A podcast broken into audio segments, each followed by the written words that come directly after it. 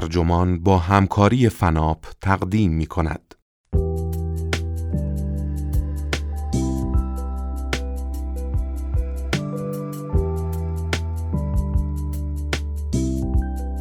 متاورس چیست و چه کسی قرار است آن را بسازد؟ این تیتر یادداشتی است نوشته متیو بال که در سایت متیو بال منتشر شده و وبسایت ترجمان آن را با ترجمه بابک حافظی منتشر کرده است. من داد به داد مهر هستم.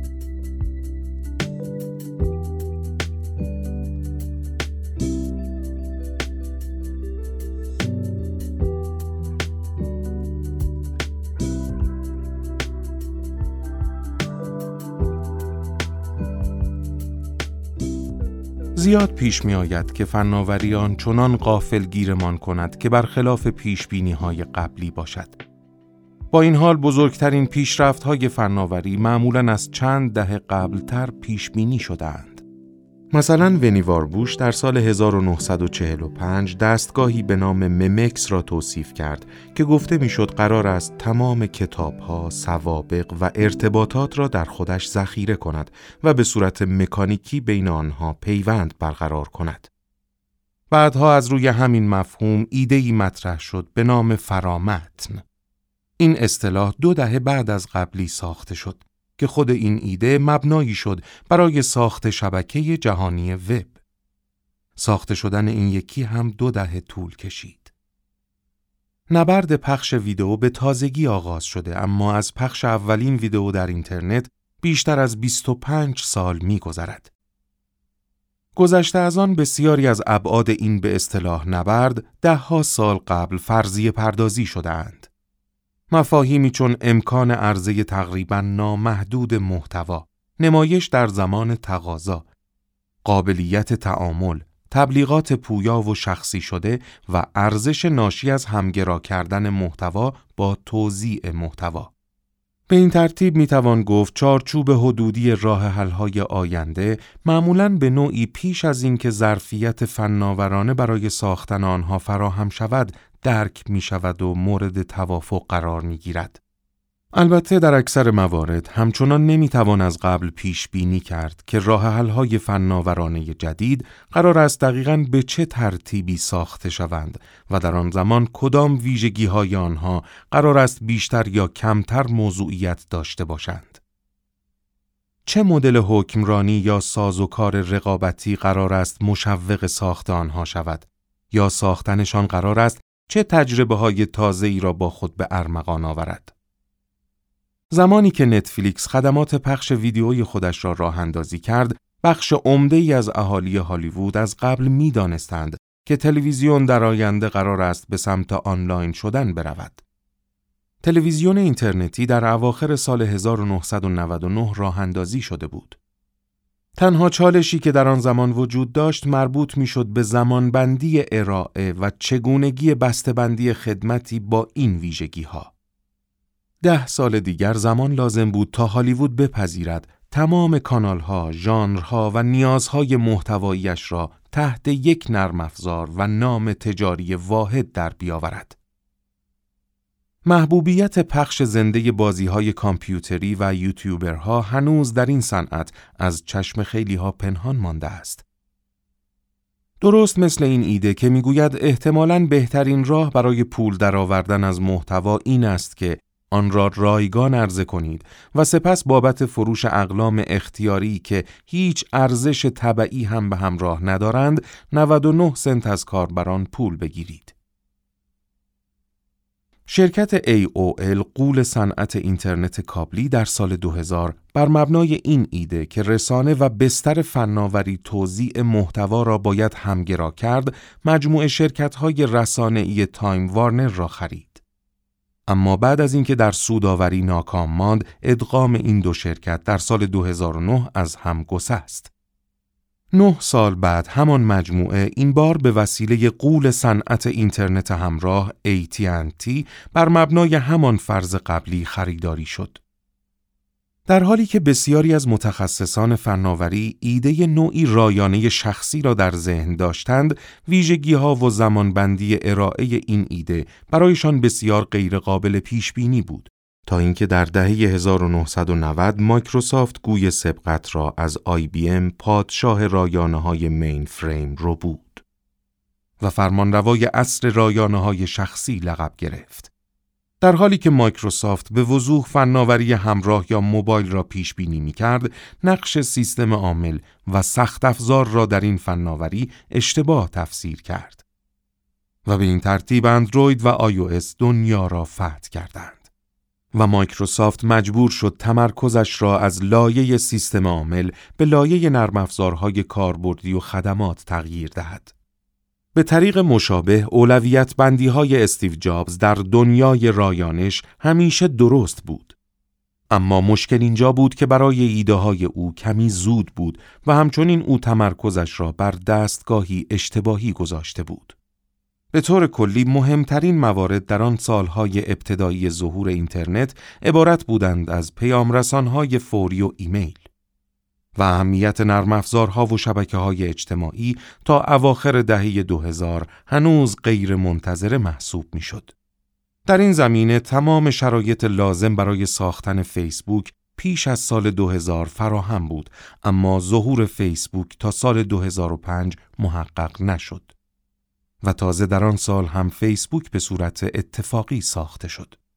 از اواخر دهه 1970 و اوایل دهه 1980 بسیاری از اهالی جامعه فناوری در آینده منتظر وضعیت شبه جایگزین برای اینترنت بودند که می‌توان نامش را گذاشت متاورس. متاورس نه تنها انقلابی در لایه زیر ساخت دنیای دیجیتال ایجاد خواهد کرد بلکه بخش عمده ای از لایه فیزیکی آن و همچنین تمام خدمات و پلتفرم هایی که روی آن بنا شده اند طرز کار این دنیای دیجیتال و آنچه را در آن فروخته می شود نیز دستخوش تغییر اساسی خواهد کرد. هرچند تعریف چشماندازی کامل از متاورس همچنان کاری دشوار و به ظاهر خارق‌العاده می نماید و به نظر می رسد با آن فاصله داریم تکه هایی از آن رفته رفته دارند واقعی و واقعی تر می. و مثل آنچه در تمام تغییرات این چونینی دیدیم مسیری که متاورس قرار است بپیماید به اندازه سودآور بودن وضعیت پایانیش طولانی و غیرقابل پیش بینی خواهد بود. به همین دلیل متاورس تبدیل شده به تازه ترین هدف کلان برای بسیاری از غولهای فناوری دنیا.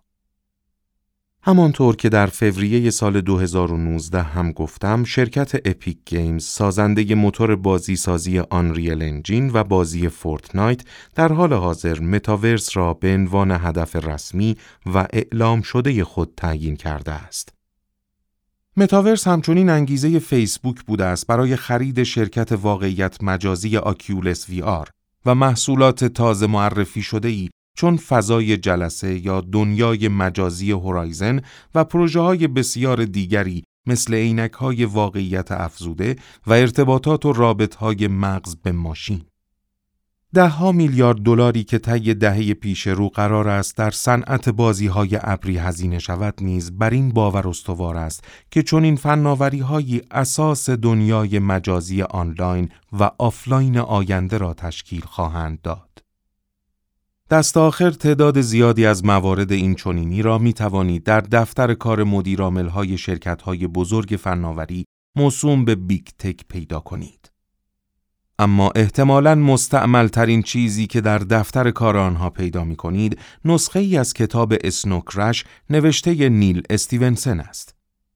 کتابی که برای اولین بار اصطلاح های متاورس و آواتار را توصیف کرد و اساساً آنها را ابداع نمود.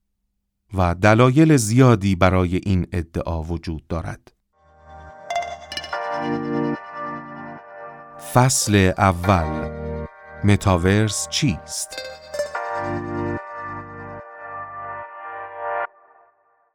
رایجترین مفاهیم مربوط به متاورس از داستانهای علمی تخیلی سرچشمه گرفته است.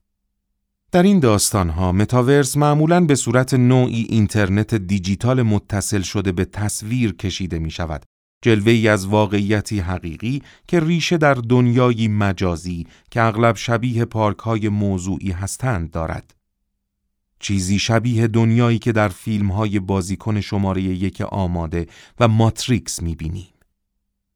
هرچند این نوع تجربیات احتمالاً قرار است یکی از ابعاد متاورس واقعی را تشکیل دهند اما این توصیف تصویر محدودی از متاورس به دست می دهد.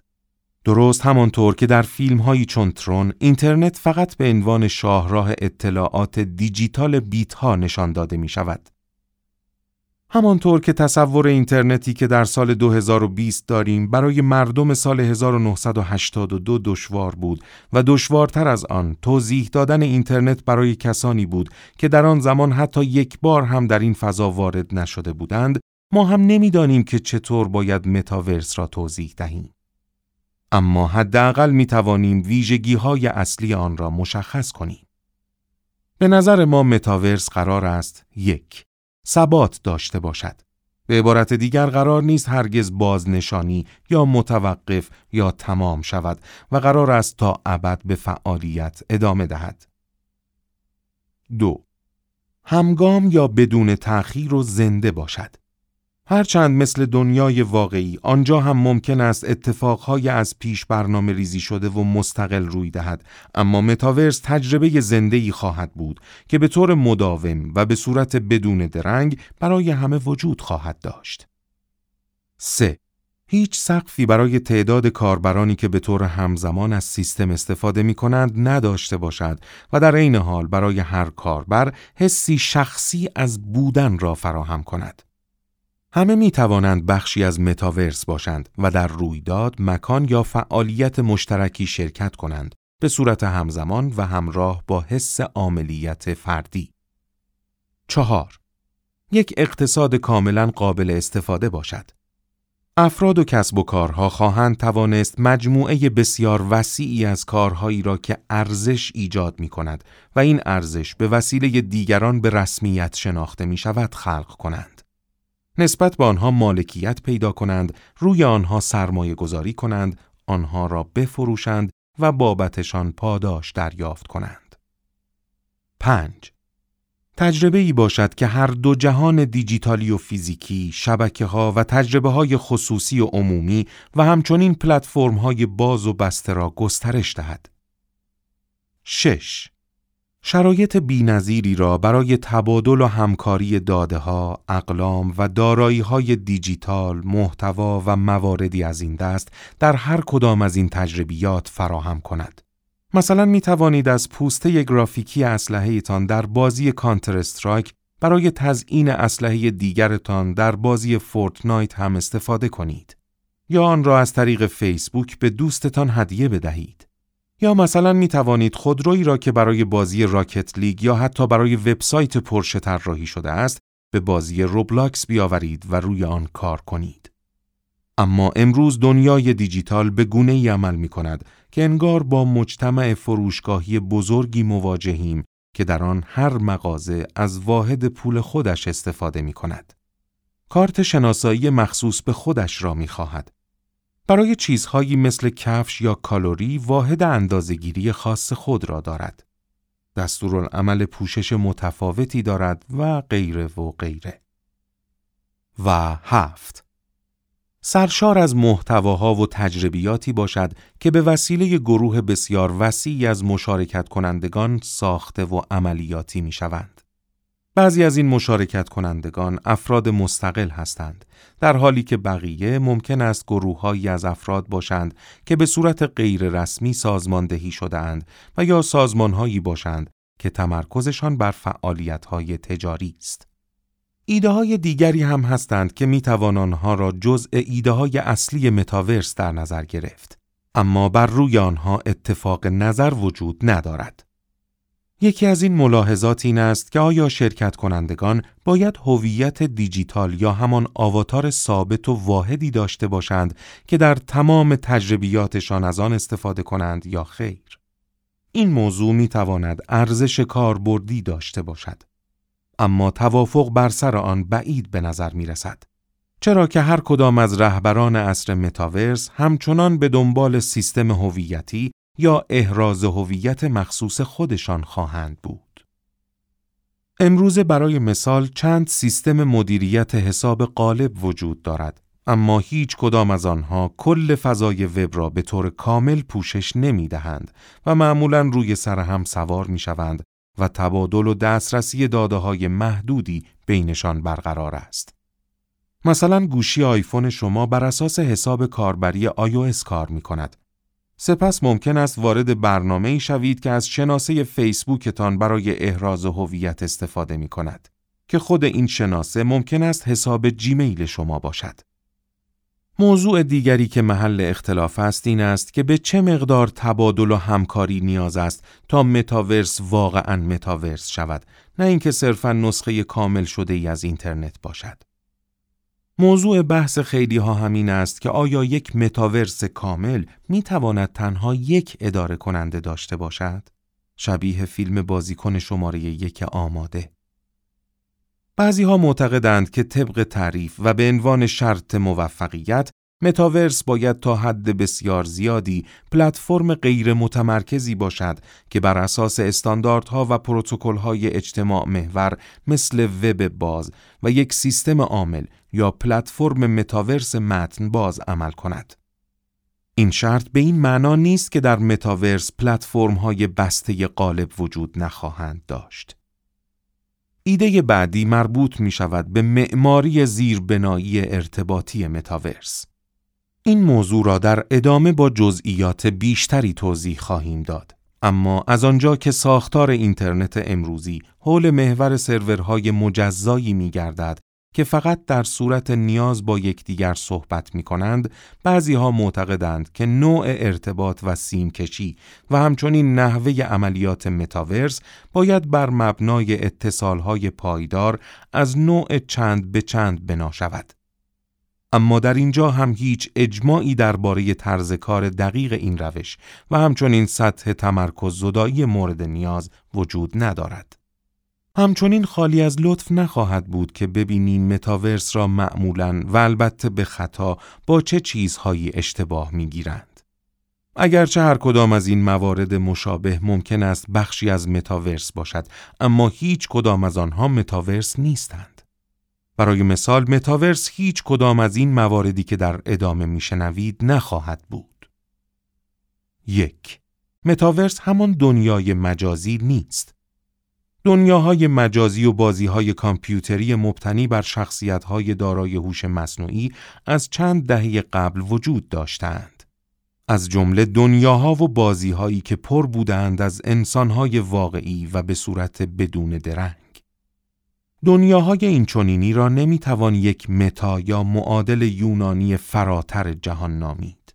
بلکه این دنیاها فقط دنیایی مصنوعی و تخیلی هستند که برای هدف مشخصی ساخته شدهاند. یعنی به عنوان یک بازی. دو. متاورس همان فضای مجازی نیست.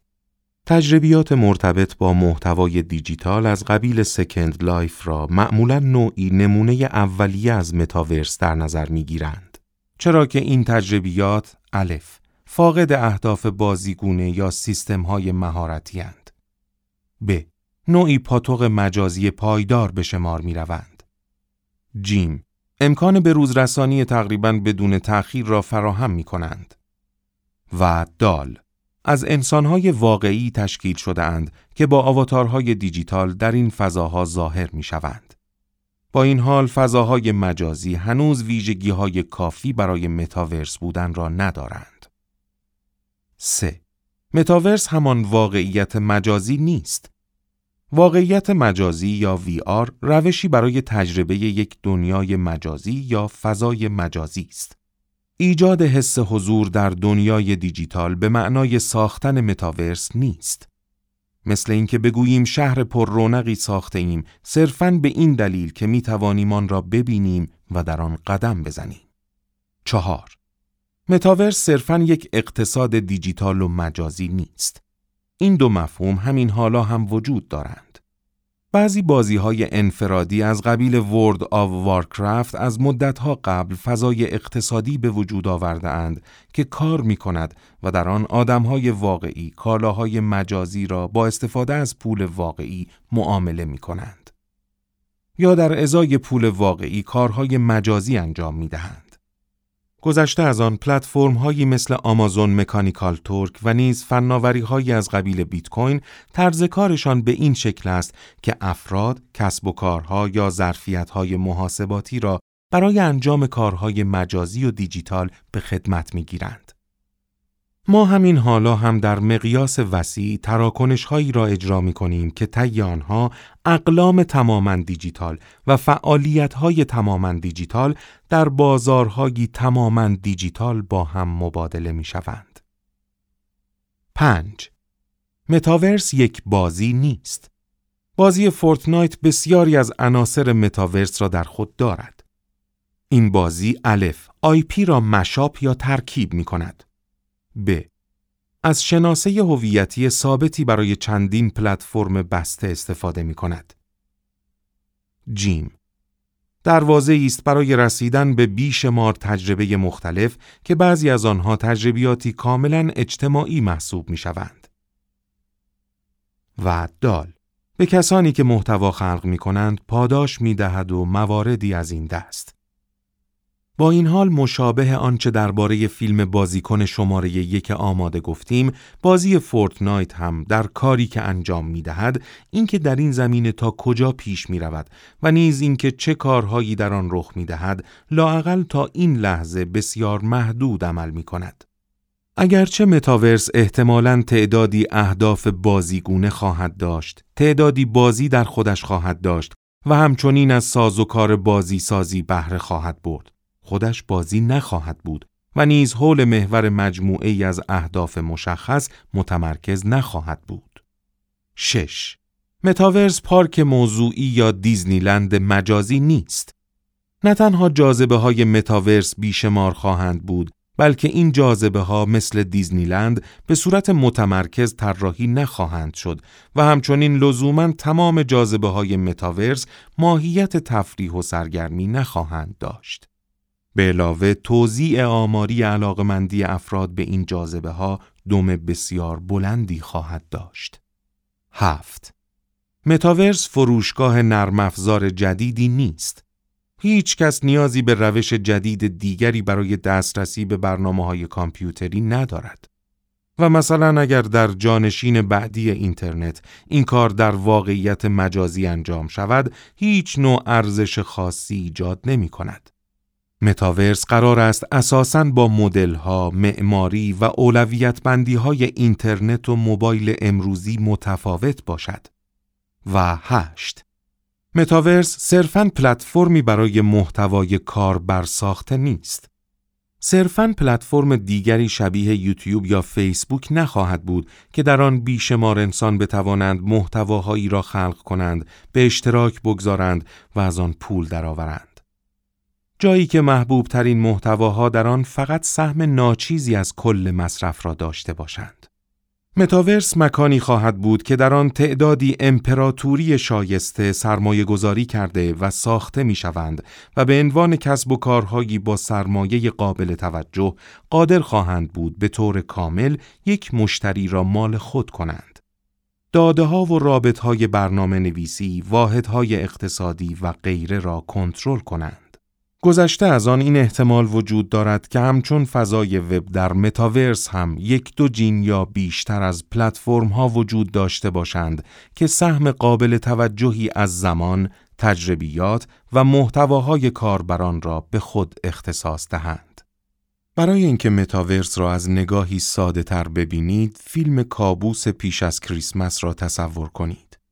می توانید وارد هر تجربه یا فعالیتی که می خواهید بشوید و از یک نقطه شروع یا دنیای واحدی که تمام کسانی که می‌شناسید هم در آن حضور دارند کار را شروع کنید و به طور بالقوه هر کدام از نیازهایتان را که خواستید برآورده کنید.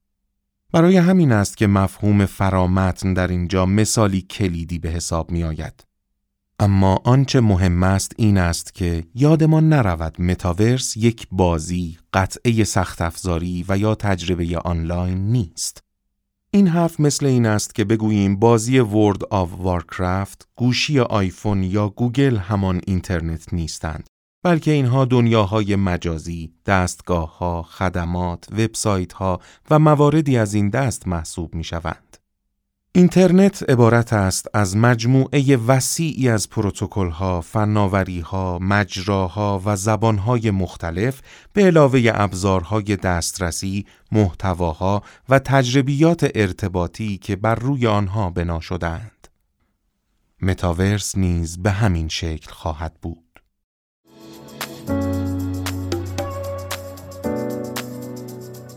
فصل دوم چرا متاورس مهم است؟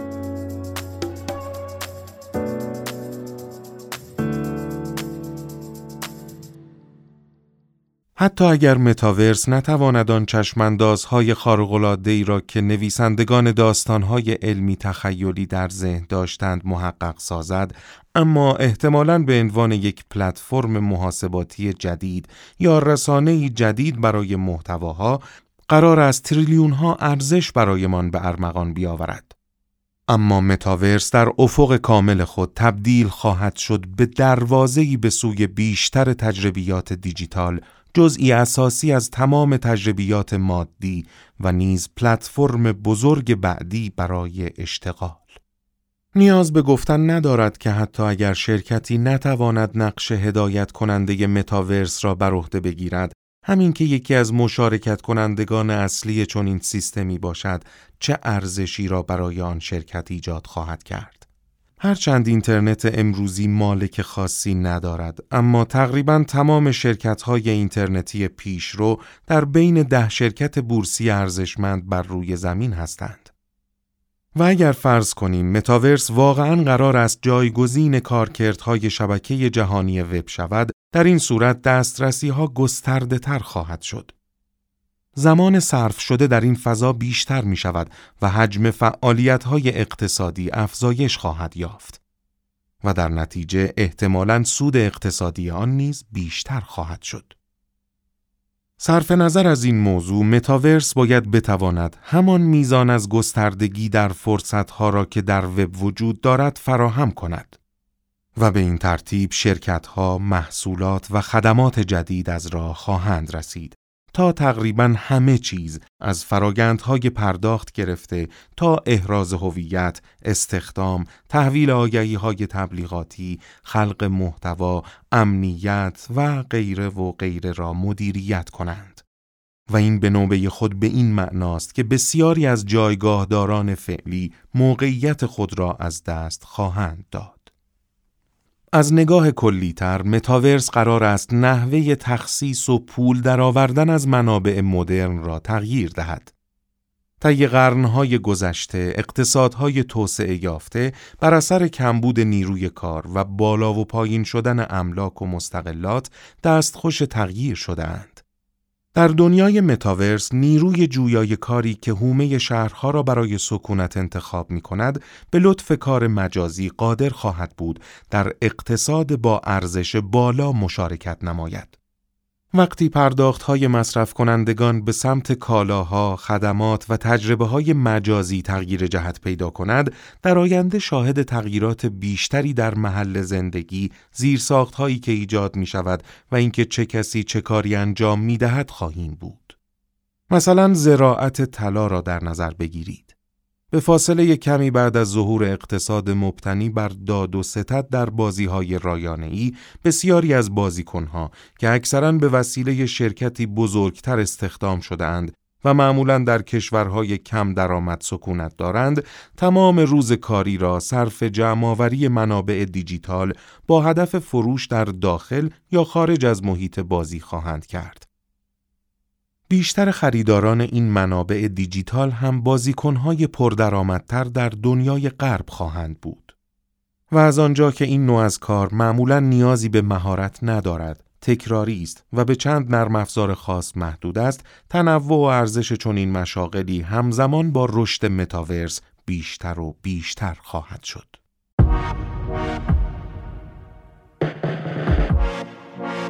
فصل سوم ساختن متاورس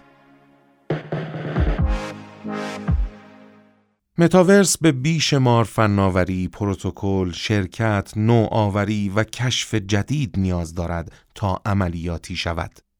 قرار هم نیست که مستقیما و به یک باره به وجود بیاید. هیچ وضعیت شفافی تحت عنوان قبل از متاورس و بعد از متاورس وجود نخواهد داشت. بلکه در عوض متاورس به آهستگی و طی زمان و در قالب محصولات، خدمات و قابلیت‌های مختلفی که با هم یک پارچه و ترکیب می‌شوند به وجود خواهد آمد. با این حال خوب است بدانیم که ساختن متاورس نیازمند ایجاد سه عنصر اصلی است. یکی از راههایی که خودم با آن سعی می کنم از دیدگاه رویه‌ای درباره این سه حوزه بیاندیشم از طریق کتاب سفر پیدایش است. اول از همه یک نفر باید جهان زیربنایی را خلق کند. زیر ساخت همزمانی. سپس او باید قوانین و قواعد فیزیکی این جهان را تعریف کند. استانداردها و پروتکل‌ها. و در ادامه او باید این جهان جدید را با زندگیهایی یا محتواهایی پر کند که ارزشمند باشند. تکامل پیدا کنند و در برابر فشارهای انتخابی تکرار شوند. به بیان دیگر خداوند جهان را طوری خلق و طراحی نمی کند که انگار از قبل مدلی مینیاتوری برای آن وجود داشته است. بلکه افراد را قادر می سازد تا در تابلوی نسبتا خالی یا چیزی شبیه به آن رشد کنند.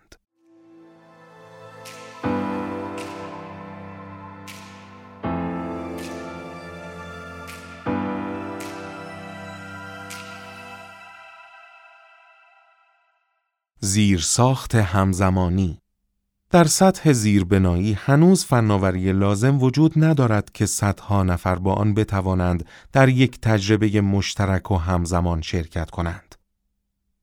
چه برسد به اجرای این مسئله با حضور میلیون ها نفر؟ برگزاری کنسرت مارشملو را در فورتنایت در سال 2019 در نظر بگیرید. رویداد خارق‌العاده‌ای که 11 میلیون نفر به صورت همزمان و بدون درنگ آن را تجربه کردند. هرچند در واقعیت در کنار هم و به صورت یک جا این کار را انجام ندادند. در حقیقت بیش از صد هزار نسخه از کنسرت مارشملو ساخته شده بود که هر کدام با دیگری اندکی اختلاف زمان داشت و برای هر نسخه ظرفیت حضور صد بازیکن در نظر گرفته شده بود. شرکت اپیک احتمالاً الان توانایی بالاتری برای این کار دارد. اما این توانایی بالاتر چیزی در حدود چند صد بازیکن همزمان است و هنوز تا رسیدن به عدد چند میلیون خیلی فاصله دارد. نه تنها متاورس نیازمند زیر ساختی است که هنوز وجود خارجی ندارد بلکه اینترنت امروزی نیز هرگز برای تجربه‌ای حتی نزدیک به آنچه که گفتیم طراحی نشده است. از این گذشته اینترنت از ابتدا برای اشتراک گذاری فایل از یک رایانه به رایانه دیگر طراحی شده بود. در نتیجه بسیاری از سیستم های زیربنایی اینترنت بر این اساس ساخته شدند که یک سرور با یک سرور دیگر یا دستگاه کاربر نهایی صحبت کند. این مدل تا امروز هم به همین شکل ادامه یافته است. برای مثال در حال حاضر میلیاردها نفر در فیسبوک حضور دارند. اما هر کاربر اتصال مجزایی با سرور فیسبوک برقرار می کند و نه با هیچ کدام از کاربرهای دیگر.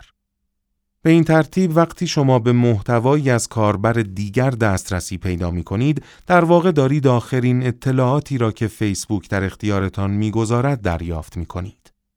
اولین نمونه از برنامه های شبه همزمان نرم افزارهای گفتگوی متنی بودند.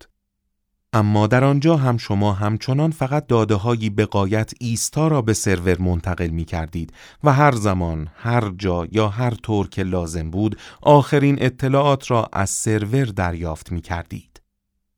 اینترنت اساساً برای ارتباطات پایدار در مقابل ارتباطات پیوسته طراحی نشده است چه رسد به ارتباطات پایداری که با دقت بالا به صورت بدون درنگ و برای بیشمار کاربر دیگر همزمان شده باشند.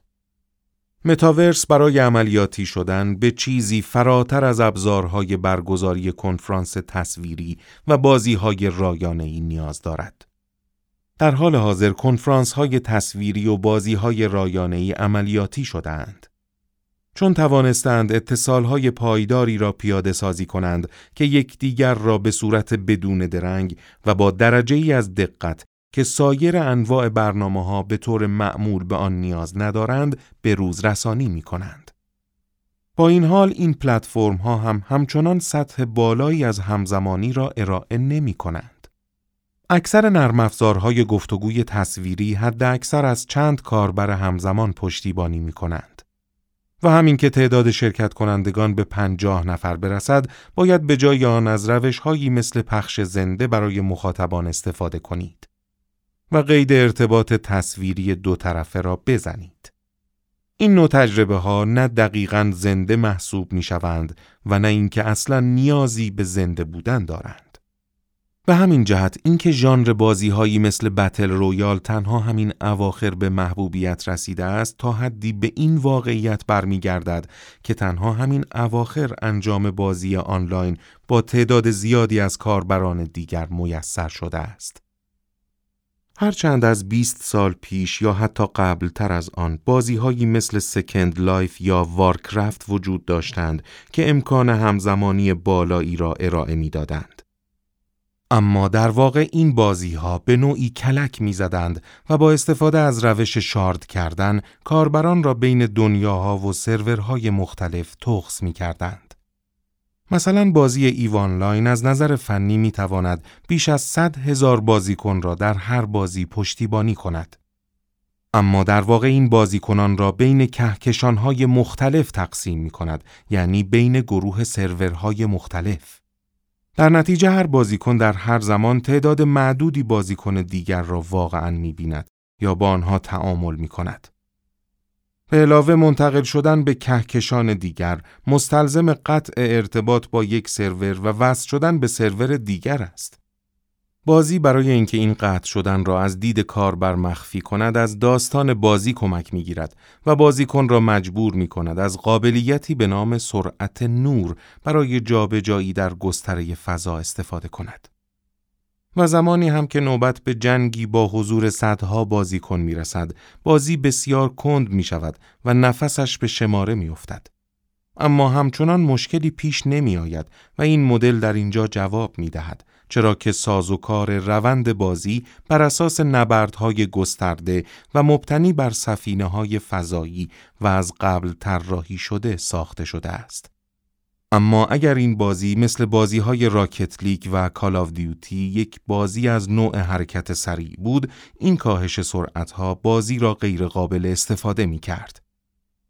شرکت های زیادی به سختی در تلاشند تا این مشکل را برطرف کنند.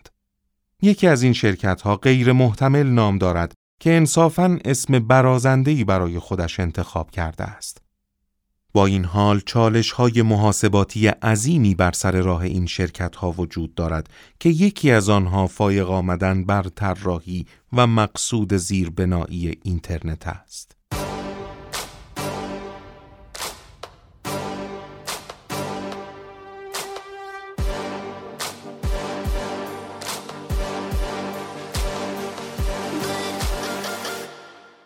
استانداردها، پروتکل‌ها و پذیرش آنها اینترنتی که امروز آن را تجربه می کنیم به دلیل وجود استانداردها و پروتکل‌های مربوط به ارائه تصویری، بارگذاری فایل، ارتباطات، تصاویر گرافیکی، داده ها و غیره است که قابل استفاده شده.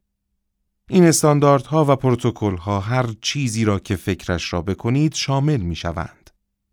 از فایل های با پسوند GIF که برای کاربر قابل تشخیص است گرفته تا پروتکل مربوط به WebSocket ها که زیربنای تقریبا تمام ارتباط های بدون درنگ بین برنامه مرورگر و سایر سرورها در اینترنت است. متاورس نیازمند مجموعه حتی وسیعتر، پیچیده‌تر و منعطفتر از استانداردها و پروتکل هاست. علاوه بر آن اهمیت وجود قابلیت تبادل، همکاری و تجربه های همزمان زنده به این معناست که باید بخشی از استانداردهای موجود را هم حرس کرده و در هر کدام از کارکردها استانداردسازی را حول محور مجموعه کوچکتری انجام دهیم. مثلا در حال حاضر فرمت های متعددی برای فایل های تصویری وجود دارد. NG، bitmap، TIFF، P و غیره و علی رغم اینکه اینترنت امروزی بر مبنای استانداردهای باز ساخته شده است، اکثر این فرمتها بسته و دارای مالکیت تجاری هستند. آمازون، فیسبوک و گوگل هم از فناوری مشابهی استفاده می کنند، اما طراحی این فناوری ها طوری نیست که بتوانند به یکدیگر تبدیل شوند. درست همانطور که چرخهای فورد طوری طراحی نشده که به شاسی جنرال موتورز بخورد. علاوه بر آن این شرکت ها به طرزی باور نکردنی در برابر یک پارچگی متقابل سیستم هایشان یا به اشتراک گذاری داده هایشان مقاومت به خرج می دهند. اگرچه انجام این کارها می تواند ارزش کلی اقتصاد دیجیتال را بالا ببرد، در این حال اثرات شبکه‌ای بسیار ارزشمند این شرکت ها را ضعیف می کند. و باعث می شود کاربران راحت تر بتوانند زندگی دیجیتالشان را بردارند و به محصولات شرکت دیگری اسباب کشی کنند. تحقق این موضوع بسیار دشوار است و دهها زمان خواهد برد.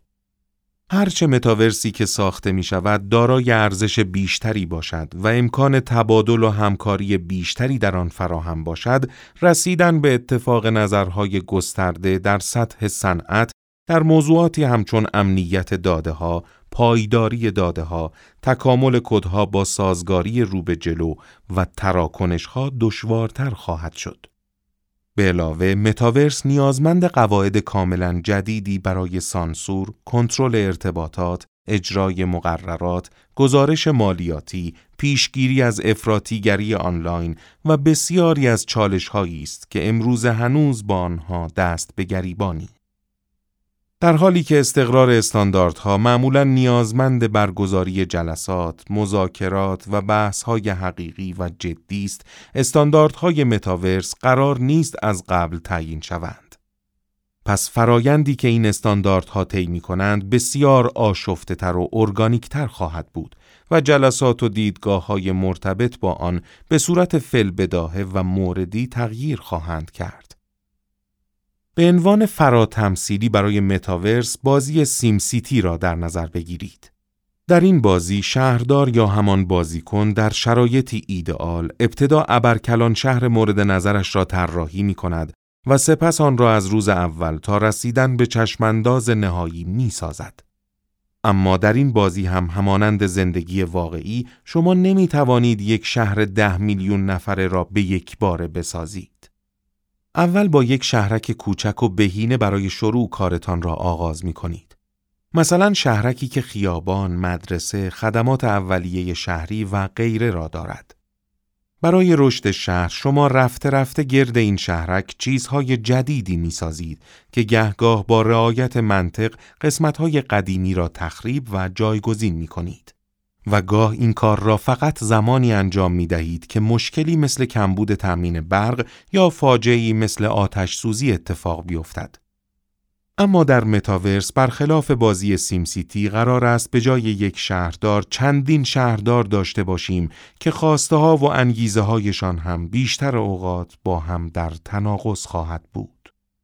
ما حتی به طور دقیق نمی‌دانیم که متاورس چه الزاماتی خواهد داشت. چه رسد به این که بدانیم کدام یک از استانداردهای موجود را قرار است با خودمان به آنجا ببریم و اینکه قرار است این کار را چگونه با چه تأثیراتی چه وقت یا از طریق کدام برنامه ها و گروه ها انجام دهیم.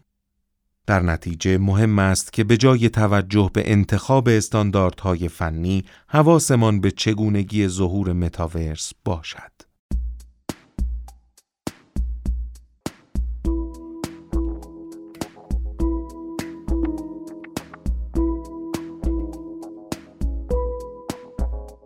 تجربه مسیر ورود به متاورس درست همانطور که گفتیم نمی‌توان استانداردهای متاورس را به یک بار تعریف کرد. مشتریان و کسب و کارها هم قرار نیست بلا فاصله بعد از در دسترس قرار گرفتن نمونه اولیه متاورس در آینده بتوانند به طور کامل از آن استفاده کنند. دنیای واقعی را در نظر بگیرید. صرف راه افتادن یک مجموعه فروشگاهی با ظرفیت پذیرش صدها هزار نفر یا یکصد فروشگاه به این معنا نیست که اولین مشتری یا برند تجاری جذب آنها می شود. میدانهای شهرها به طور طبیعی حول زیرساختها و رفتارهای موجود شکل می گیرند تا نیازهای شهروندی و تجاری را مرتفع سازند. نهایتا هر مکان اجتماع خواه یک نوشگاه باشد خواه یک زیرزمین، بوستان، موزه یا چرخ و فلک به دلیل کسی یا چیزی که از قبل در آنجا حضور دارد مورد استقبال مخاطبان قرار می گیرد. نه به صرف مکان بودنش. همین موضوع درباره تجربه های دیجیتال هم صادق است. فیسبوک به عنوان بزرگترین شبکه اجتماعی دنیا به این دلیل به راه نیفتاد که اعلام شد قرار است یک شبکه اجتماعی باشد. بلکه از آن استقبال شد چون در ابتدا به عنوان یک وبسایت دوستیابی دانشگاهی از نوع بگو من جذابم یا نه آغاز به کار کرد و در ادامه تبدیل شد به سالنامه دیجیتالی که خدمات به اشتراک گذاری تصاویر و پیام رسانی را ارائه می‌داد.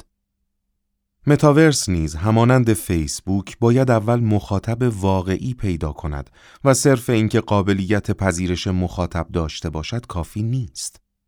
آن زمان است که این مخاطبین حاضر در متاورس باید آن جهان دیجیتال را با کارهایی برای انجام دادن و محتواهایی برای مصرف کردن پر کنند. به همین دلیل است که ساخت Fortnite به عنوان یک بازی رایانه‌ای یا یک تجربه تعاملی مصداق شروع کاری در مقیاس کوچک با امکان پیاده سازی سریع است. فورتنایت کارش را به عنوان یک بازی آغاز کرد. اما به سرعت تبدیل شد به یک میدان اجتماعی. فورتنایت بازها حالا دیگر صرفاً برای بازی کردن وارد برنامه فورتنایت نمی شوند، بلکه می روند آنجا با دوستان مجازی یا دوستان دنیای واقعی خود وقت بگذرانند. در حد فاصل دهه 1970 تا دهه 2010 نوجوان ها می آمدند خانه و سه ساعت پای تلفن با دوستانشان صحبت می کردند. حالا همین کار را در فورتنایت انجام می دهند.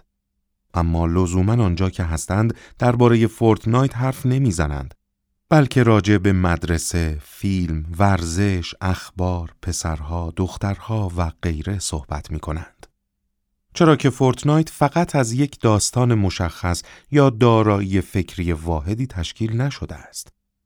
داستان فورتنایت را آنچه در آن اتفاق میافتد و آنهایی که در آن حضور دارند می‌سازند.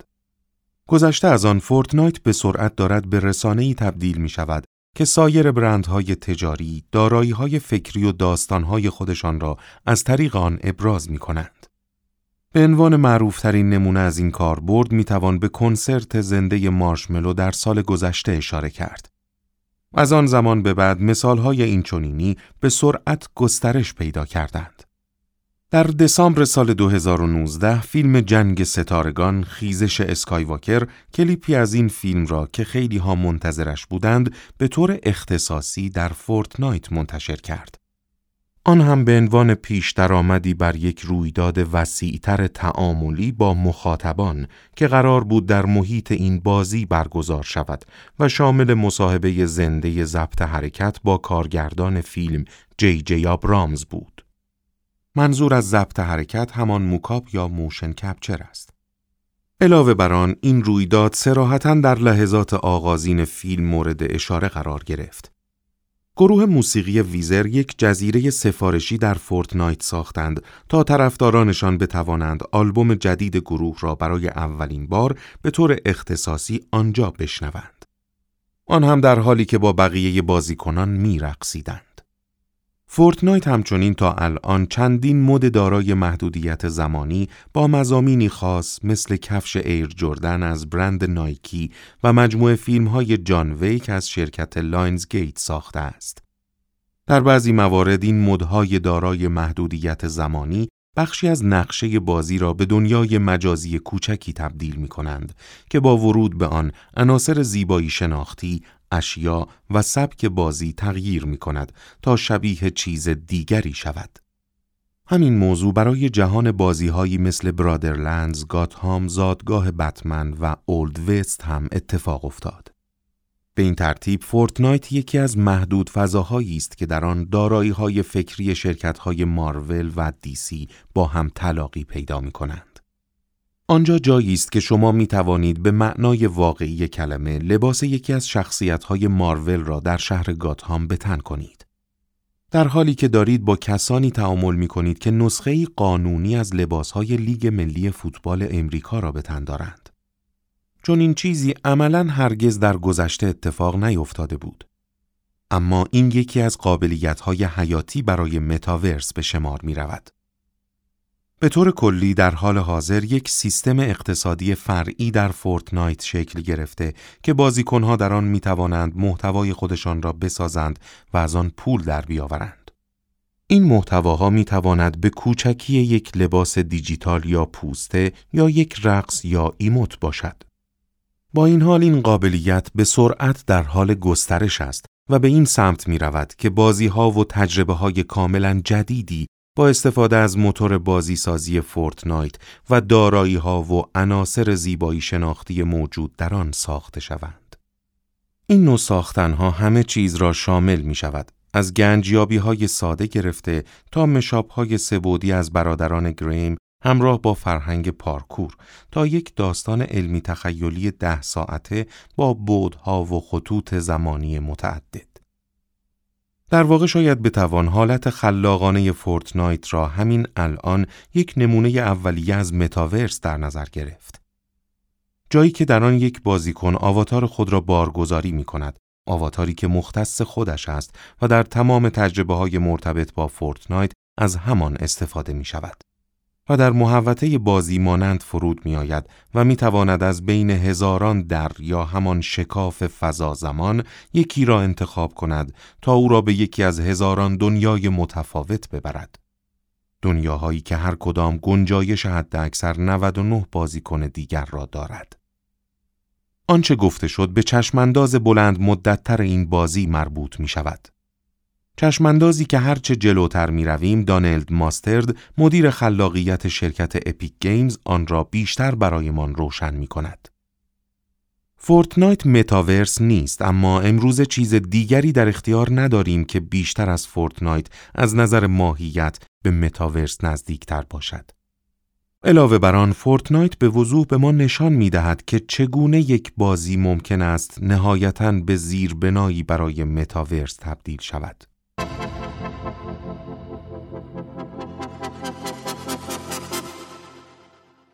طرح بازی حماسی شرکت اپیک گیمز بهترین مثال برای توانایی های بالقوه فورتنایت این است که این بازی می تواند تعداد زیادی از رقبای فرضی را متقاعد کند که با یکدیگر همراهی کنند. می توان گفت نمونه اولیه است از قابلیت تبادل و همکاری مورد نظر در متاورس.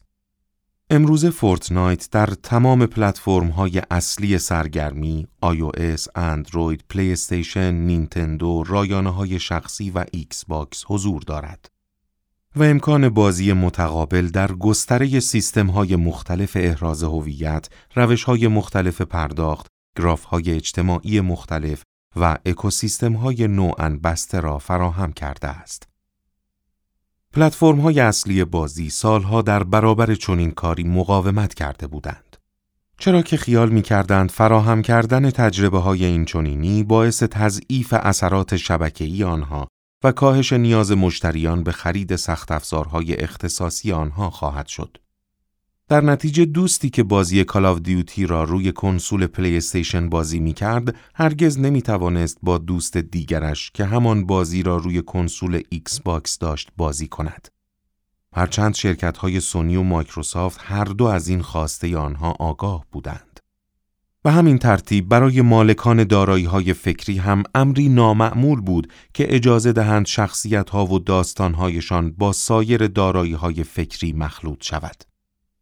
البته گهگاه این اتفاق می افتد. مثلا الان چندین کتاب کمیک و بازی ویدیویی وجود دارد که شخصیت های مارول و دیسی را با هم ترکیب کردند. با این حال خیلی کم پیش می آمد که دارایی های فکری این دو شرکت در تجربه با هم ترکیب شوند که خود این شرکت ها هیچ کنترل ویرایشی روی آنها نداشته باشند. چه رسد به تجربه ای که اساساً مبتنی بر غیرقابل پیش بینی بودن ساخته شده باشد.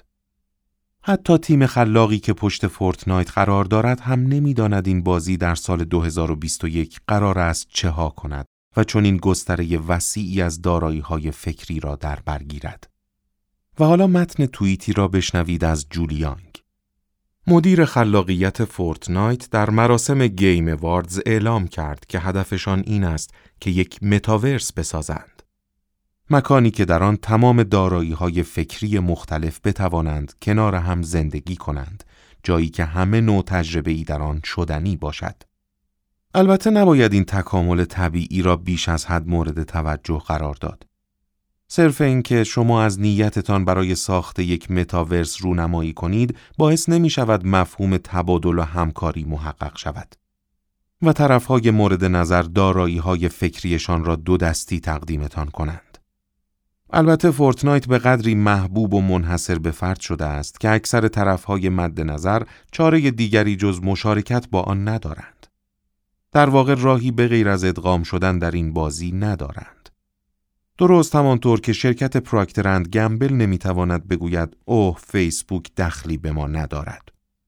فورتنایت حالا دیگر پلتفرم بسیار با ارزشی محسوب می شود. متن توییتی را بشنوید از ویل هرشی که تیم سوینی را خطاب قرار داده است. شما فورتنایت را یک بازی می دانید یا یک پلتفرم؟ و تیم سوینی در پاسخ می گوید فورتنایت بازی است اما لطفا همین سوال را دوازده ماه دیگر هم از من بپرس. در این حال داشته های شرکت اپیک برای ساختن متاورس چیزی فراتر از یک مسیر ورودی باورپذیر به متاورس است. این شرکت علاوه بر فورتنایتی که همین الان در حال کار است که در ابتدا روی کاغذ پروژه‌ای فرعی محسوب می‌شد، مالک دومین موتور مستقل بازیسازی یعنی موتور آنریل هم هست.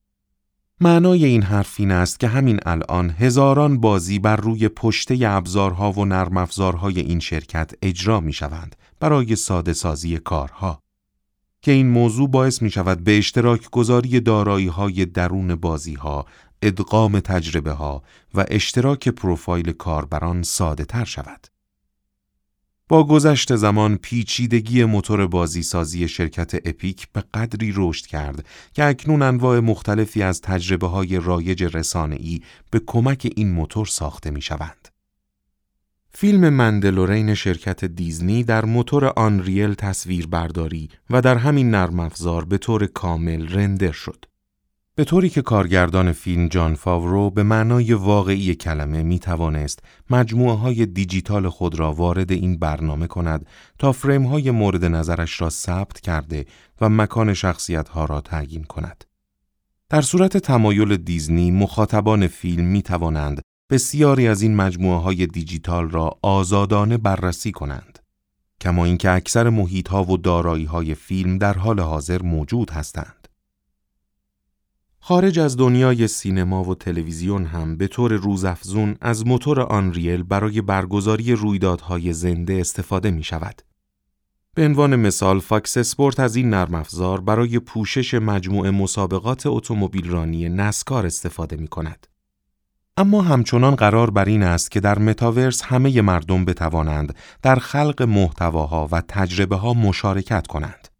و نباید این کار محدود شود به شرکت هایی با کادر حرفه‌ای و متخصصانی که در ساخت بازی و فیلم دستی بر آتش دارند. شرکت اپیک برای دستیابی به این هدف در آوریل سال گذشته شرکت توین موشن را خرید. آن شرکت غیر از تمرکز بر مهندسان جلوه های ویژه و طراحان بازی به دنبال ارائه نرم افزاری قابل درک و مبتنی بر آیکون بود یا هست که بتواند امکان ساخت محیط های دیجیتال سه‌بعدی و واقع گرایانه مبتنی بر موتور آنریل را تنها در چند ثانیه برای متخصصان معماری، عمران، برنامه ریزی شهری و محوطه سازی فراهم کند. طبق گفته بنیانگذار و مدیرعامل شرکت اپیک گیمز تیم سوینی معنای این حرف این است که در حال حاضر در نرم افزار آنریل سه روش برای خلق کردن وجود دارد. خود موتور استاندارد کدنویسی ابزار بسیار ساده تر و بصری تر توین موشن و همچنین حالت خلاقانه فورتنایت برای آنهایی که تجربه‌ای در برنامه نویسی و طراحی ندارند. احتمالاً با گذشت زمان هر کدام از این گزینه ها توانمندتر و استفاده از آنها ساده تر می شود و همچنین بیش از پیش با یکدیگر یک پارچه خواهند شد. بخش دیگری از محصولات اپیک که از اهمیت روزافزونی برخوردار است، عبارت است از مجموعه خدمات آنلاین که امکان پشتیبانی فوری از بازی متقابل بر روی پلتفرم‌های سونی، مایکروسافت، نینتندو، رایانه شخصی، iOS، اندروید و قدرت نفوذ سیستم احراز هویت و گراف اجتماعی شرکت اپیک که از اتصال 1.6 میلیارد بازیکن تشکیل شده است را برای توسعه دهندگان فراهم می کند. البته فقط شرکت اپیک نیست که چنین امکانی را فراهم می کند. مایکروسافت مبلغ 400 میلیون دلار برای خرید شرکت پلی فب و میلیون ها دلار دیگر برای پشتیبانی از ایکس باکس لایو هزینه کرده است. در این حال شرکت آمازون هم شرکت گیم سپارکس و هم شرکت گیم لیفت را خرید تا از طریق آنها خدماتش را به بازی سازانی بفروشد که به حجم انبوهی از سرورها و ابزارها برای اجرای بازی های آنلاینشان نیاز دارند.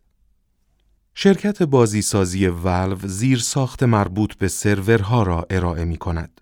اما راه حلی به نام استیم ورکز دارد که امکان رقیب یابی و احراز هویت را به صورت رایگان برای برنامه نویسان بازی ها فراهم می کند. البته تنها برای بازی هایی که بر روی فروشگاه استیم استور یعنی کسب و کار اصلی شرکت ولو عرضه می شوند.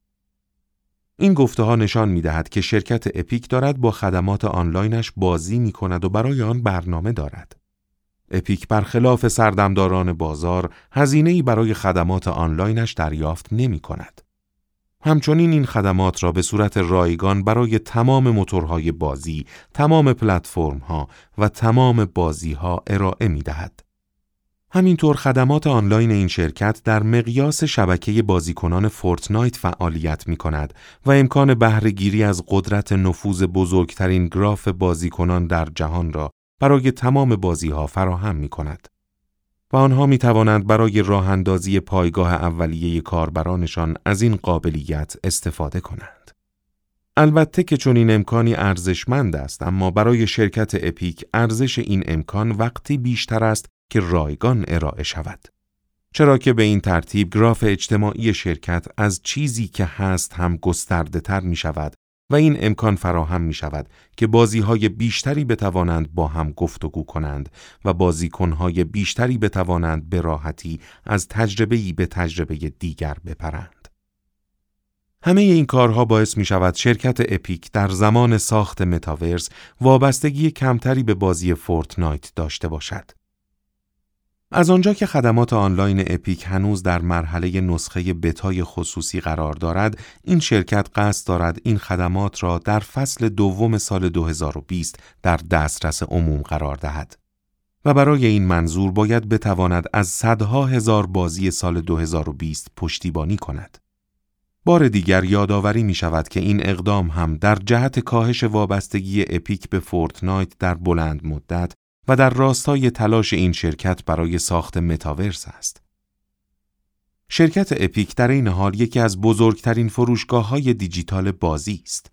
البته که هنوز نسبت به آنچه باید باشد کوچک است. به عبارت دیگر همین الان بازیکنها از طریق اپیک به گستره وسیعی از محتواها و تجربه های دیجیتال دسترسی دارند. تعداد اندکی از کاربران خواهان تفکیک بیشتر در محتوای دیجیتال هستند. اما بیشتر آنها به طور منطقی از رهبری استیم بر بازار خوشنودند. با این حال بنیانگذار و مدیرعامل اپیک تیم سوینی اعلام کرده است که رقم استاندارد فعلی برای کارمزد فروش محتوای دیجیتال سی درصد است. مثلا در iOS، آمازون یا گوگل. و این میزان گذشته از اینکه نوعی رباخواری محسوب می شود، جلوی خلق یک اقتصاد جهانی دیجیتال واقعی را هم می گیرد. فقط تصور کنید مثلا اگر کارمزد کارت های اعتباری به جای نیم تا دو نیم درصد 20 تا 60 برابر مقدار فعلی بود چطور تمام بخش های اقتصاد فیزیکی از قبیل کافی شاپ ها و فروشگاه های مواد غذایی از کار میافتاد. به همین منظور اپیک تنها دوازده درصد کارمزد می‌گیرد که شامل 5 درصد حق امتیاز موتور آنریل است. یعنی برای خیلی از کاربران این عدد تنها 7 درصد خواهد بود. ناگفته نماند شایعاتی وجود دارد مبنی بر اینکه سوینی برای کارمزد پایینتر تلاش کرده. اما در نهایت با هیئت مدیره بر سر دوازده درصد به توافق رسیده است. مبلغی که خودش هم اذعان کرده همیشه کفاف هزینه های جاری شرکت را نمی دهد. البته این گفته ها به این معنا نیست که اپیک در این حوزه اصلا به دنبال کسب سود نیست و اینکه راه اندازی یک فروشگاه قطعا در ساخت متاورس کمکشان می کند. اما به نظر می رسد تلاش های سوینی افق های بالاتری را نشانه گرفته است. او بارها به التماس از گوگل و اپل که درآمدشان چندین هزار برابر بیشتر از درآمد جوجه فروشگاه اپیک است خواسته که نرخهایشان را با اپیک هماهنگ کنند. به متن توییتی از تیم سوینی توجه کنید.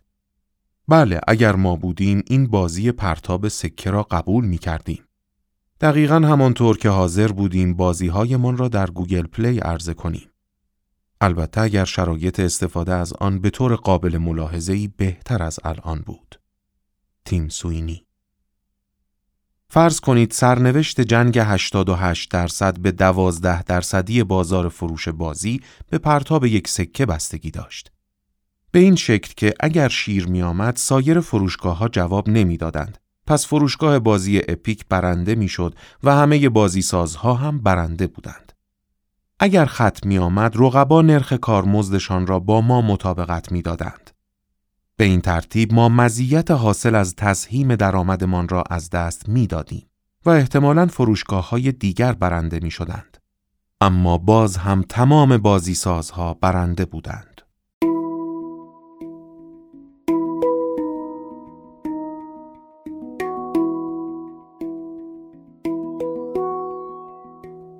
فصل چهارم دیگر چه کسانی می توانند متاورس بسازند؟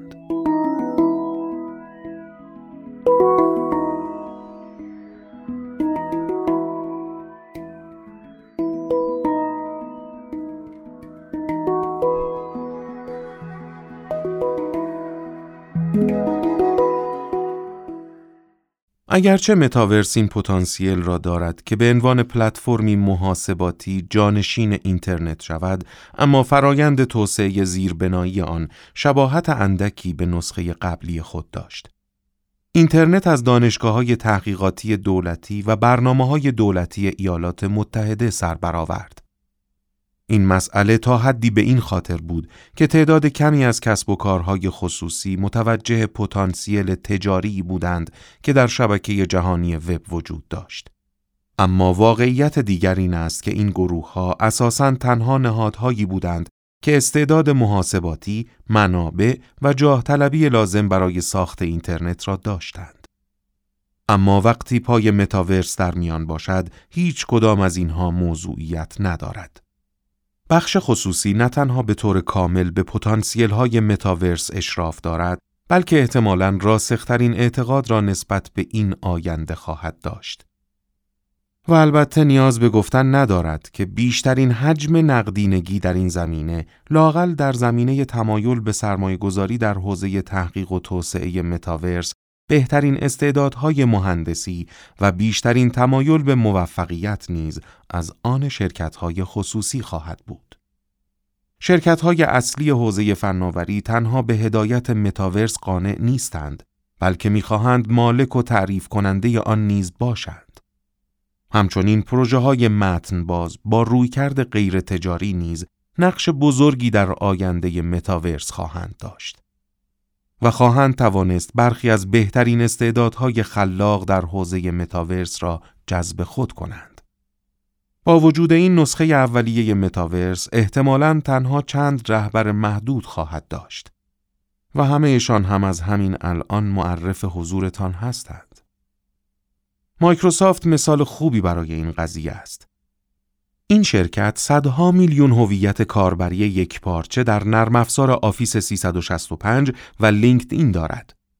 دومین فروشنده بزرگ فضای ابری در جهان است. صاحب مجموعه گسترده ای از نرم افزارها و خدمات مرتبط با مشاغل است که تمام سیستم ها، پلتفرم ها و زیرساخت ها را در بر می‌گیرد. همچنین تجربه فنی مناسبی در زمینه محتوا و عملیات آنلاین اشتراکی در حجم وسیعی در اختیار دارد. و به واسطه بازی ماینکرافت و پلتفرم های ایکس باکس و ایکس باکس لایو و هولولنز مجموعه ای از تجربیات بالقوه در حوزه درگاه ها را کسب کرده است. به همین دلیل متاورس این فرصت را برای مایکروسافت فراهم می کند که رهبری سیستم عامل و سخت افزار را دوباره به دست آورد. همان چیزی که یک بار در دوران مهاجرت از رایانه های شخصی به تلفن همراه از دست داده بود. اما مهمتر از همه این که ساتیا نادلا مدیرعامل شرکت مایکروسافت به این درک رسیده است که شرکتش دست کم باید در هر جایی که مشاغل حضور دارند حضور داشته باشد.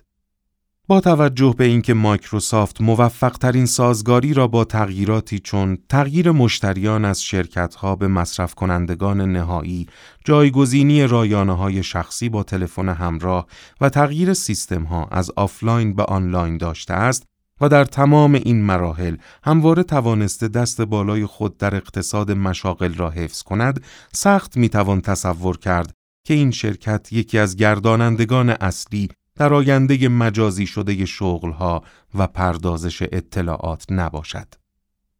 هرچند مارک زاکربرگ مدیرعامل فیسبوک سراحتا نگفته که تمایل دارد متاورس را بسازد و آن را تصاحب کند علاقه بیش از حد او به این حوزه بر کسی پوشیده نیست.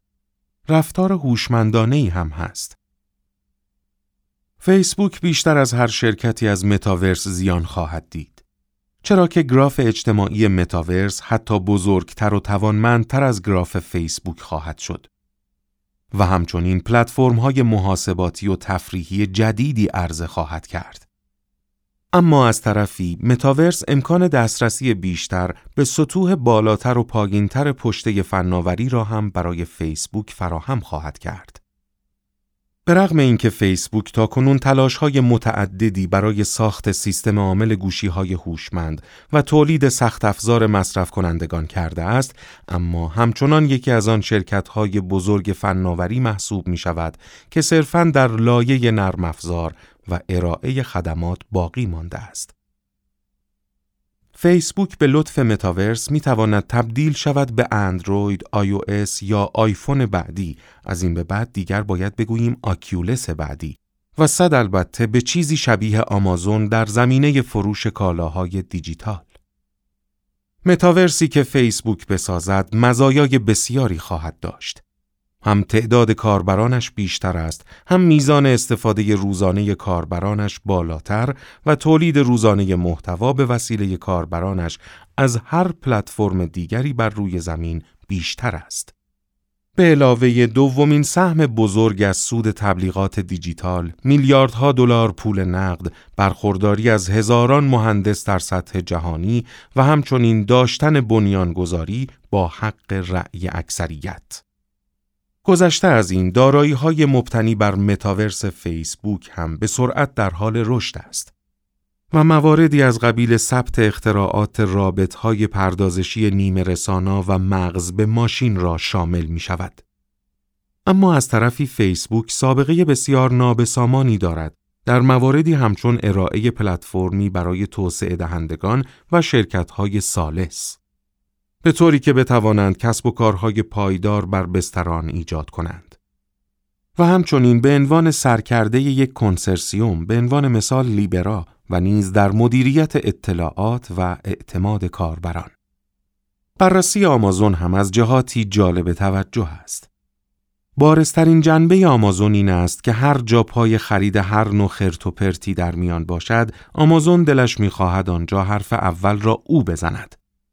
برایش هم فرقی نمی کند که آن فروشگاه در داخل یک موتور بازی در دنیای مجازی یا مرورگر وب باشد. همین الان هم تجربه فروش کالاهای دیجیتال را در فروشگاه تویچ دارد. علاوه بر آن این شرکت در حال حاضر صدها میلیون کارت اعتباری دارد. بزرگترین سهم تجارت الکترونیک در سطح جهانی البته بجز چین را دارد. بزرگترین فروشنده فضای ابری در جهان است. تجربه های مختلف و متعدد مصرف کنندگان را مدیریت می کند. شامل ویدئو، موسیقی، کتاب های الکترونیکی، کتاب های صوتی، پخش بازی های ویدئویی و غیره. و پلتفرم های تجاری شخص سالس را اداره می کند. مثلا انجام به وسیله آمازون یا کانال های آمازون. همچنین آمازون در حال ساخت چیزی است که خودش امیدوار است اولین موتور عمده بازی و رندری باشد که برای عصر پردازش ابری طراحی شده است.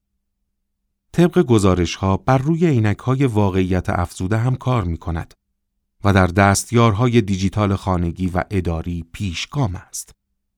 از اینها مهمتر این که جف بزوس مؤسس و مدیرعامل آمازون نقش زیادی برای زیرساختهای پایه‌ای قائل است. برای مثال خود و بر روی AWS یعنی بهترین کسب و کار آمازون اجرا می شود. در واقع 80 درصد درآمد این شرکت از طریق انجام به وسیله آمازون به دست می آید. جایی که شرکت به جای خرید و فروش مستقیم موجودی کالا توسط آمازون مانند اکثر خرده فروشان محصولات فروخته شده توسط سایر کسب و کارها را می فروشد، بندی می کند و تحویل می دهد. هدف اسپیس اکس شرکت خصوصی هوافضای ایلان ماسک مهاجرت به مریخ است. اما هدف بزوس از پروژه مشابه بلو اوریجین آشکارا تسهیل توسعه زیرساختهای فضایی اعلام شده است. درست مشابه های اولیه وب و AWS. تا به این ترتیب بتوانیم کارخانه های قول پیکر تراشه را در فضا بسازیم و فقط قطعات کوچک محصول را به پایین بفرستیم. برای این منظور از بین شرکت های بزرگ فناوری احتمالاً آمازون بیش از هر شرکت دیگری از یک متاورس واقعا باز حمایت خواهد کرد. چرا که این شرکت نیازی به کنترل تجربه کاربری یا شناسه کاربر ندارد. زیرا سودش در این است که استفاده از های پشتیبان و های دیجیتال به نحو چشمگیری افزایش یابد. اینترنت حکم معدنی از داده ها را دارد و متاورس قرار است هم حجم این داده ها را بیشتر کند و هم احتمالاً بازدهی مالی بیشتری نسبت به وب امروزی داشته باشد.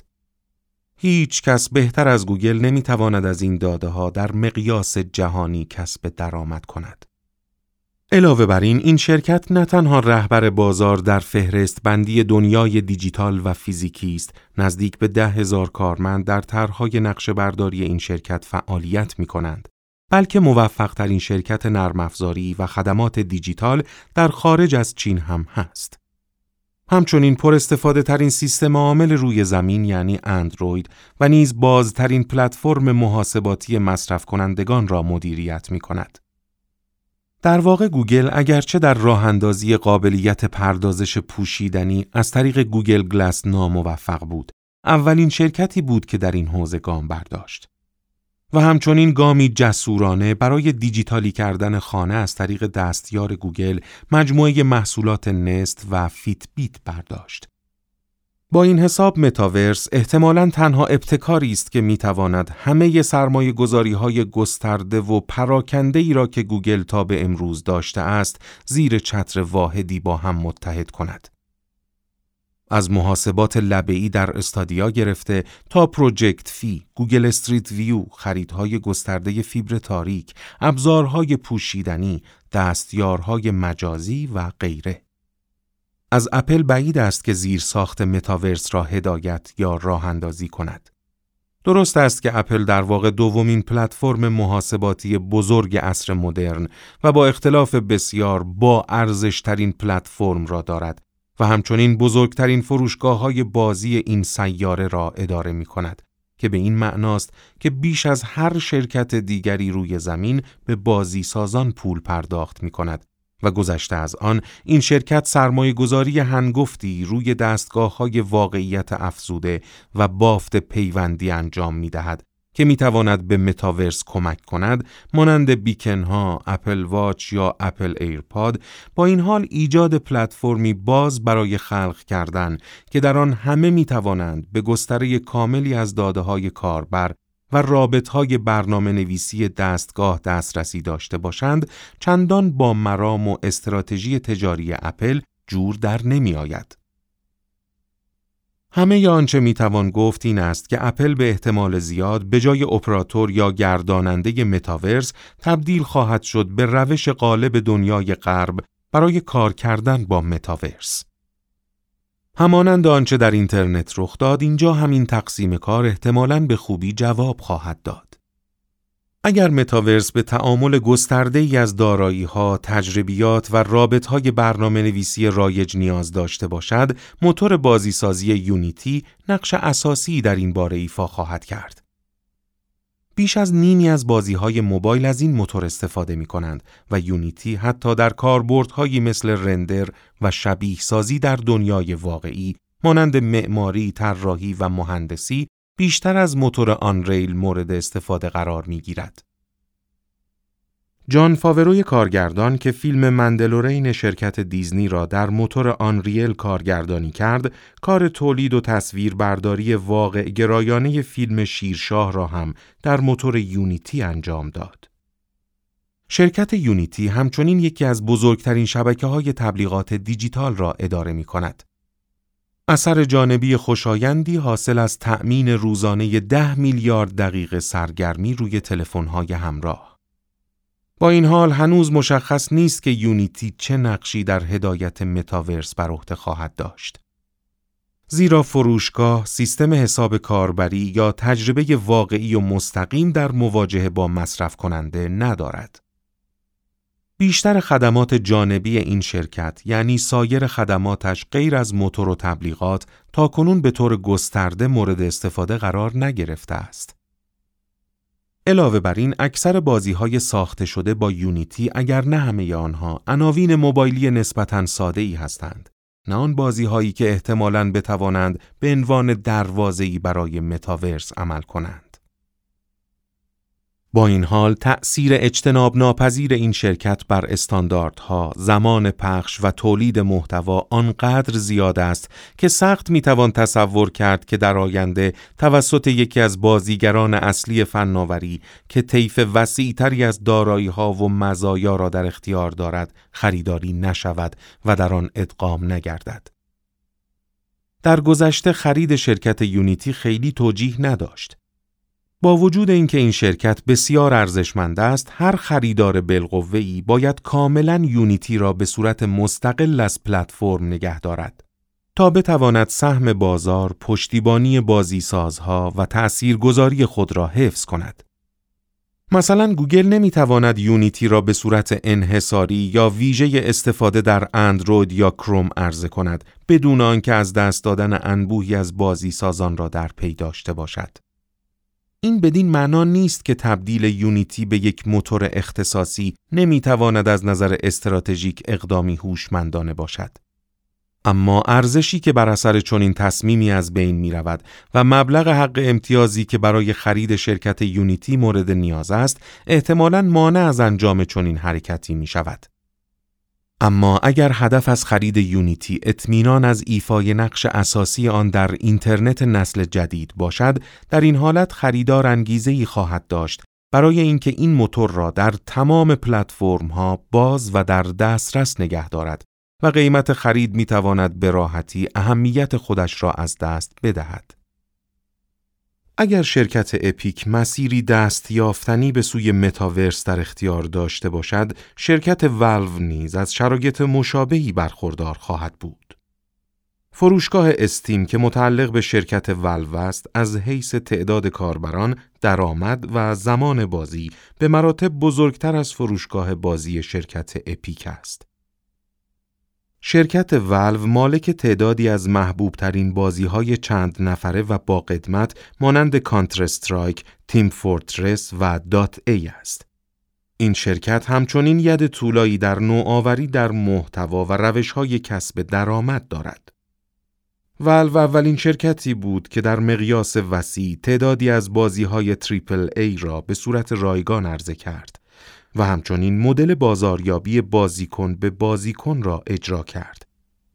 تریپل ای برای اشاره به بازی های استفاده می شود که از جهات مختلف یعنی کیفیت ساخت، گرافیک، روند بازی و غیره در سطح بالایی قرار دارند. شرکت ولو همچنین سالها زمان صرف توسعه و انتشار سخت افزارهای واقعیت مجازی کرده است و هر سال میلیاردها دلار از این بابت سود کسب می کند.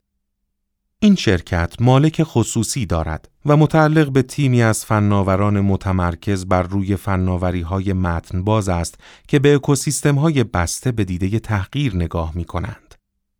اما از طرف دیگر موتور بازیسازی شرکت ولو به نام سورس به طور محدودی مورد استفاده قرار گرفته است و برخلاف اپیک به نظر نمی رسد که به دنبال یک پارچه سازی قابلیت ها و دارایی های خود برای ساخت متاورس باشد.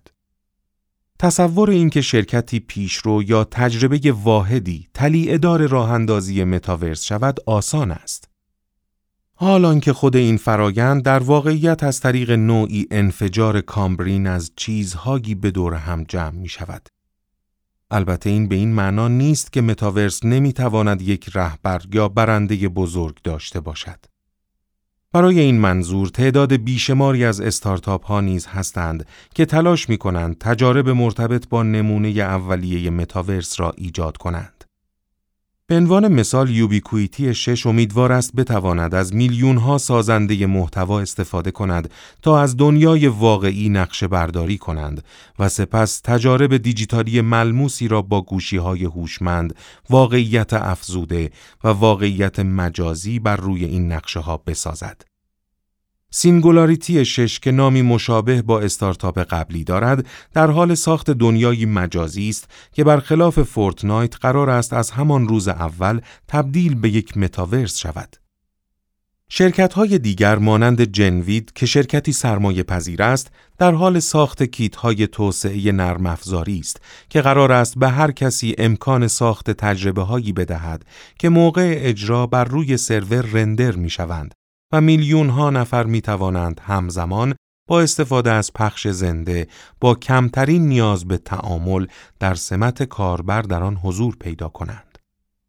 علیرغم اینکه این استارتاپ در شرایط فعلی فاقد چندین ویژگی کلیدی متاورس از قبیل حضور انفرادی است اما اولین گام ها را برداشته است تا حجم عظیمی از بازیکنان را در یک محیط بازی کاملا اشتراکی دور هم جمع کند. قابلیتی که در حال حاضر از طریق فضای ابری یا بازی های رندر شده به صورت محلی امکان پذیر نیست. ظاهرا شرکت ماجیک لیپ بر این باور است که با در اختیار گرفتن لایه سخت افزاری می تواند گرداننده اصلی متاورس باشد. نیل استیونسن نویسنده کتاب اسنوکرش آینده پژوه ارشد شرکت است. در حقیقت به نظر می رسد اکثر شرکت های بزرگ فناوری معتقدند که عینک یکی از دروازه های اصلی به سوی آینده دیجیتالی ما خواهد بود و میلیاردها دلار روی این قطعه اصلی سرمایه گذاری می کنند. با در نظر گرفتن این موضوع اسنپ چت که دارای یک گراف اجتماعی بزرگ و به شدت فعال است و کاملا خودش را در حوزه دوربین ها، عینک ها، تجربیات مبتنی بر مکان و آواتارهای دیجیتالی تثبیت کرده است، می تواند نقشی کلیدی در متاورس ایفا کند. به ویژه اگر به وسیله شرکت دیگری خریداری شود. فورتنایت با همه منحصر به فرد بودنش دیگر تنها فورتنایت موجود نیست. چندین بازی آنلاین دیگر وجود دارند که واجد بسیاری از ویژگی ها، رفتارها و پتانسیل های مشابه آن هستند. مثلا بازی های ماینکرافت و روبلاکس هر دو بیش از 100 میلیون کاربر ماهانه دارند. احتمالاً فورتنایت بازیکنان کمتری از آنها دارد و همچنین توانستند دارایی های فکری مختلف مانند مارول و دی‌سی را با هم ادغام کنند. علاوه بر این این بازی ها حتی بیشتر از فورتنایت به محتوایی که کاربر تولید می کند و تجربیاتی که او هدایتشان می کند وابستند. هیچ هدف اساسی مثل برنده شدن یا زنده ماندن که در بقیه بازی ها می بینیم در ماینکرافت وجود ندارد. اساس بازی بر خلق کردن است. البته خود کاربران بازی های زیادی با هدف های بازی مانند در دل این بازی خلق کردند. روبلاکس ادعا می کند که در سال 2019 بیش از 100 میلیون دلار به بازی سازان خود در سراسر جهان پرداخت کرده است. این گروهی از توسعه دهندگان انفرادی تا استودیوهای ده یا 20 نفره را شامل می شود. این شرکت همچنین خاطر نشان می کند که حتی به توسعه دهندگان مستقیما پولی نمی پردازد و برخلاف فروشگاه نرم افزاری iOS بازی سازان پولشان را مستقیما از کاربران دریافت می کنند. روبلاکس در پاییز سال 2019 بازار توسعه دهندگان خود را راه اندازی کرد که به توسعه دهندگان اجازه می دهد نه تنها از بازی های خود بلکه از دارایی ها، پلاگین ها، وسایل نقلیه، مدل های سبعدی، زمین ها و سایر مواردی که برای این بازی تولید می کنند نیز کسب درآمد کنند. در همین اسنا بسیاری از بازی های دیگر مانند GTA آنلاین که تخمین زده می شود بیش از 50 میلیون بازیکن فعال ماهانه دارد، مدهای اجتماعی محور مانند کازینو را به بازی اضافه کرده اند که در آن کاربران می توانند چیزی را خلق یا مدیریت کنند و یا صرفاً محض پاتوق کردن در یک سری از فعالیت ها مشارکت کنند.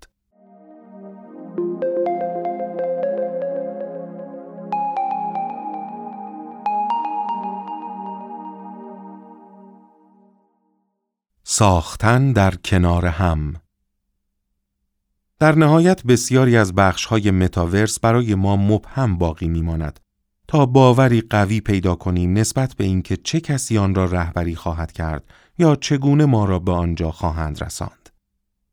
در حقیقت متاورس به احتمال زیاد از دل شبکه ای از پلتفرم ها، پیکرها و فناوری های مختلف که با هم کار می کنند هرچند با اکراه و قابلیت تبادل و همکاری را پذیرفتهاند پدید خواهد آمد. اینترنت امروزی محصول فرایندی نسبتاً شلخته است که در آن اینترنت باز عمدتا دانشگاهی به موازات خدمات بسته عمدتا مبتنی بر مصرف کننده توسعه یافته است که معمولا به دنبال بازسازی یا بازنشانی استانداردها و پروتکل‌های باز هستند. برای این منظور تصور اینکه هیچ یک از شرکت‌های بزرگ فناوری به وسیله متاورس از میدان به در شوند و یا فاقد نقشی اصلی باشند دشوار است. اگرچه متاورس باعث رشد بسیار زیاد در حجم کیک یا اندازه بازار خواهد شد، تحولات بزرگ زمانی با مشکل مواجه می شوند که به سختی دیده شوند و متصدیان امر دیر به آنها پاسخ دهند یا سرمایه محدود باشد. امروز هیچ کدام از این موارد صادق نیست. البته این بدان معنا نیست که سهم بازار تغییر نخواهد کرد یا اینکه برخی از شرکت‌ها مانند اپیک به خط مقدم نبرد نخواهند آمد. همچنین ممکن است نسخه دستکاری شده متاورس چینی حتی متفاوتتر و همراه با کنترل متمرکزتری در مقایسه با نسخه غربی آن باشد.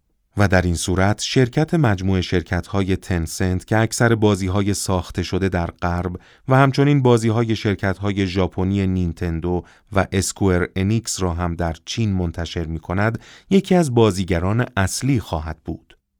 همچنین گفته می شود که این شرکت چهل درصد از سهام اپیک گیمز را خریده است.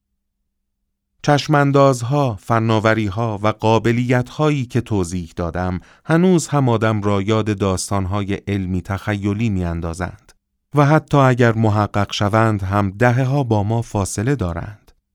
اما در این حال خیلی از قطعات این پازل دارند رفته رفته در کنار هم قرار می گیرند. بنابراین تنها سوالاتی که باقی میماند این است که چه کسی چرا و با کدام اهداف این کارها را انجام می دهد. پس بد نیست اگر برگردیم به مسیر طولانی پیدایش شبکه جهانی وب. تصور کنید اگر اینترنت فعلی به جای اینکه به دست سازمانهای غیر انتفاعی و متخصصان فناوری و با هدف به اشتراک گذاری پرونده های پژوهشی و پیام ها طراحی شود از ابتدا برای فروش آگهی تبلیغاتی یا جمعآوری داده های کاربران با هدف کسب سود طراحی شده بود. به همین دلیل است که برای سوینی تا این حد مهم است که اولین تلاش ها برای استقرار متاورس توسط شرکت او انجام شود. او از اینکه رهبری متاورس به دست گزینه های دیگر بیفتد وحشت دارد. سوینی در ماه می سال 2017 گفته بود همونطور که ما این پلتفرم ها رو با هدف رسیدن به متاورس می سازیم، اگه این پلتفرم ها به چنگ این شرکت های تجاری بیفته و اونا کنترل اونا به دست بگیرن، باعث میشه این شرکت ها بیشتر از قبل به زندگیمون مسلط شن. همینطور به داده های خصوصی و مراودات خصوصی ما با سایر افراد. و این مسئله از هر پلتفرم دیگه‌ای در گذشته شدیدتر خواهد بود. دو ماه بعد از آن او موضعش را صریح‌تر از قبل بیان کرد. میزان قدرتی که گوگل و فیسبوک در اختیار دارند مشابه قدرتی که رئیس جمهور آیزنهاور درباره مجتمع نظامی صنعتی از اون یاد کرده بود. این شرکت ها تهدیدی جدی برای مردم سالاری ما محسوب میشن. اما من سوینی بنیانگذار و سهامدار عمده اپیک هرگز اجازه نمیدم داده های کاربرامون با هیچ شرکت دیگه‌ای به اشتراک گذاشته شه. ما این داده ها رو به اشتراک نمی‌ذاریم. اونا رو نمیفروشیم. یا برخلاف خیلی از شرکت های دیگه اجازه نمیدیم داده های کاربرامون به دست دلالا بیفته تا از اون برای تبلیغات استفاده کنن. اگرچه نبرد بر سر ساخت متاورس هنوز کمتر از صد بازیکن دارد با این حال این جنگ برای خودش بتل رویال تمام یار و نبردی بر سر تاج و تخت است.